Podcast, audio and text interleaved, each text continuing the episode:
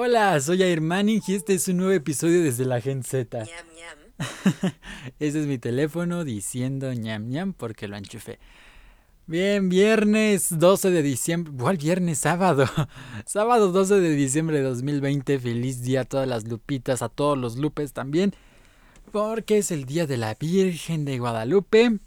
Que por cierto, esta ocasión no va a haber nada en la basílica, está cerrado. Entonces, pues no le busquen, no vayan. Porque no van a encontrar nada. Esto desde el viernes hasta el, creo, lunes, si no me equivoco. Entonces, pues bueno. Eh, eh, hasta eso creo que el impacto, bueno, ahorita ya amaneciendo, el impacto ha sido positivo. Porque no se ha visto basura, no se han visto animales eh, domésticos, perritos, gatitos abandonados, que normalmente los perritos o los gatitos que, que, que van con los peregrinos los abandonan en el camino.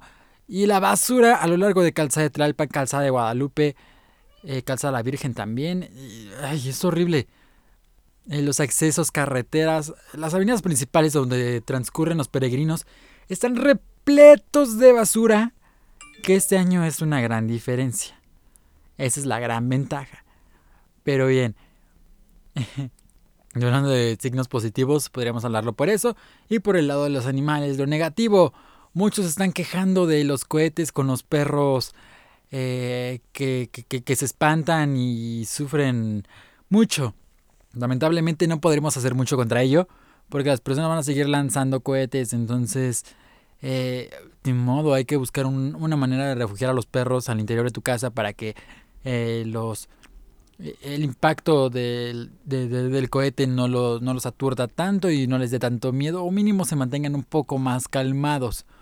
O bien, podríamos también, este, para los niños con, con, con unas condiciones diferentes, las cuales, este, eh, ¿cómo, cómo se les llama? Los niños con autismo, para, para definirlo correctamente, también sufren muchísimo con este tipo de impactos tan, tan repentinos como son los cohetes, pero es diciembre, va a pasar constantemente. Ahorita lo que es 12 de diciembre va a estar la tronadera.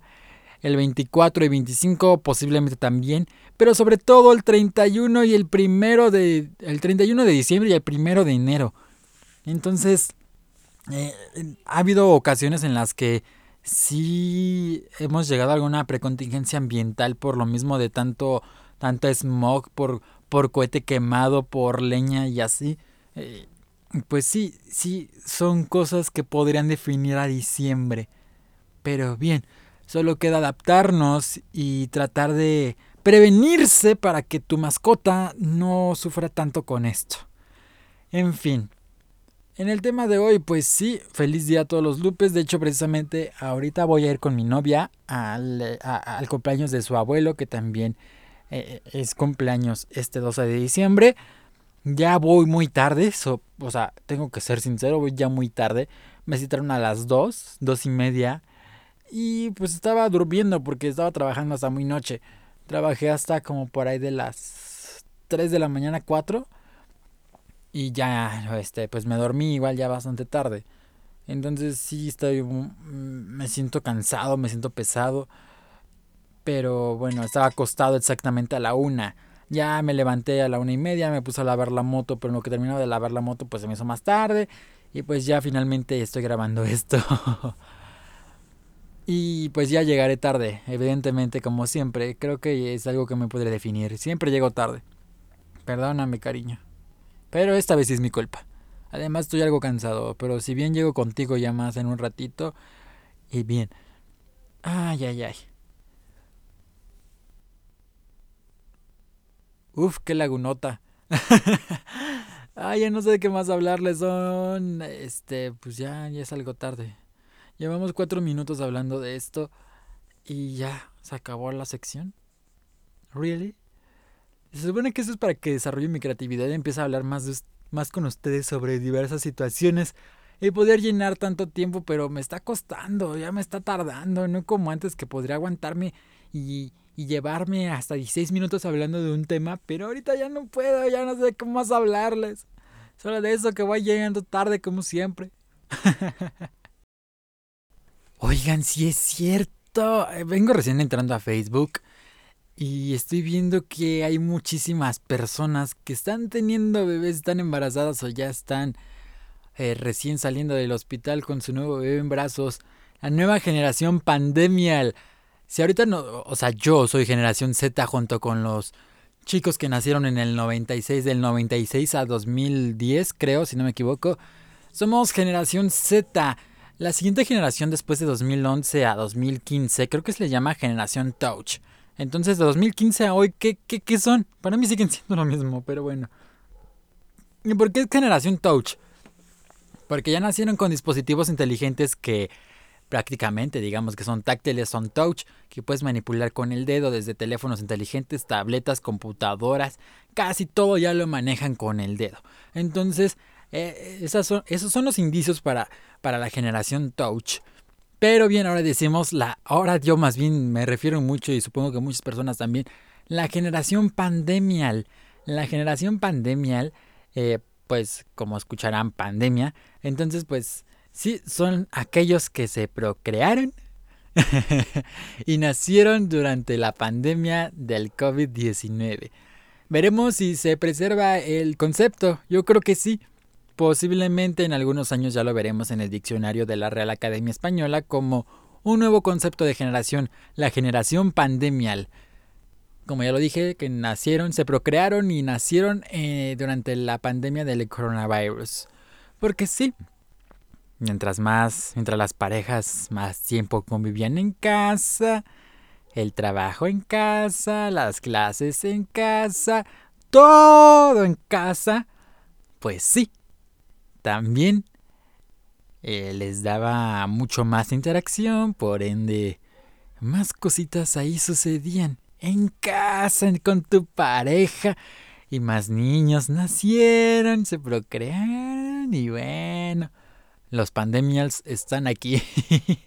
y sí, lo he estado viendo y vaya, son muchas personas, guau, o sea, eh, eh, creo que es, que es como, digamos, estadístico porque también se vio en, pandemias o en crisis eh, mundiales en el pasado, que mucha gente moría lamentablemente, pero así como la gente moría, más, más personas nacían, o sea, como que se equivalía, o sea, había una, una, una estabilidad, o más bien se, se equilibra, por decirlo de alguna manera, se equilibra la, la balanza eh, en tanto a decesos y nuevos nacimientos.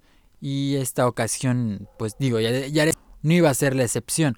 Lo llegué a comentar en alguna vez en algún grupo de WhatsApp en donde hay mujeres más grandes y me decían que no es cierto. Eh, bueno, yo decía que sí porque ya era estadístico y sí, de hecho ya se veía más interacción. Esto fue a principios de la pandemia por ahí de marzo a abril.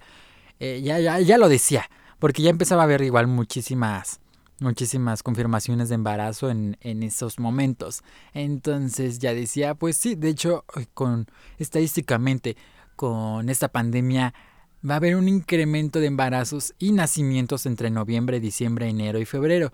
Y sí, lo va a hacer. Ahorita en diciembre ya estamos viéndolo. En noviembre igual no fue mucho, pero allí va. En enero posiblemente también van, vamos a ver a más niños naciendo. Eh, febrero también. Más que nada, como saben, eh, la pandemia inició a finales de, febrero, intermedios de, marzo. O sea, los, primeros casos de, de reclusión, de, aislamiento o confinamiento se dieron en febrero. Y ya totalmente para toda la población se dio a partir de la última semana de marzo.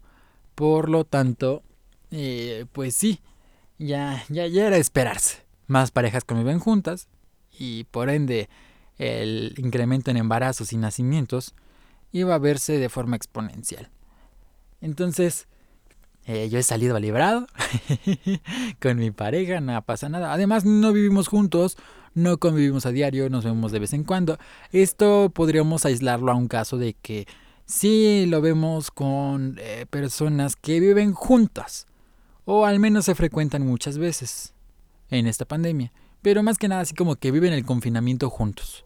Porque sí.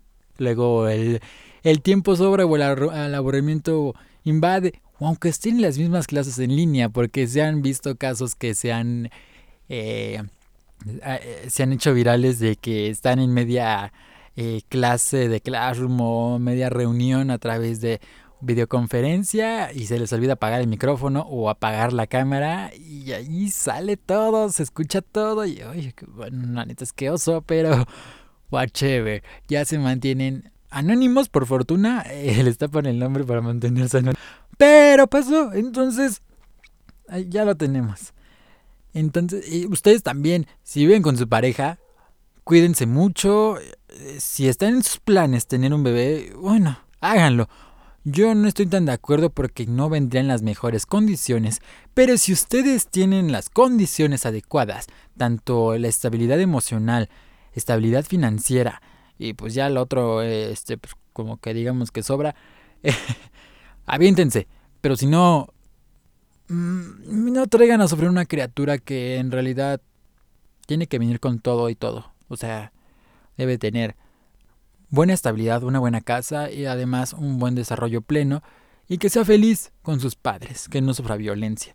Eso es algo de lo que debemos ver también porque no es barato traer un niño a, a este mundo. Entonces, y si pues pasó por accidente y no quieres abortar, no pasa nada.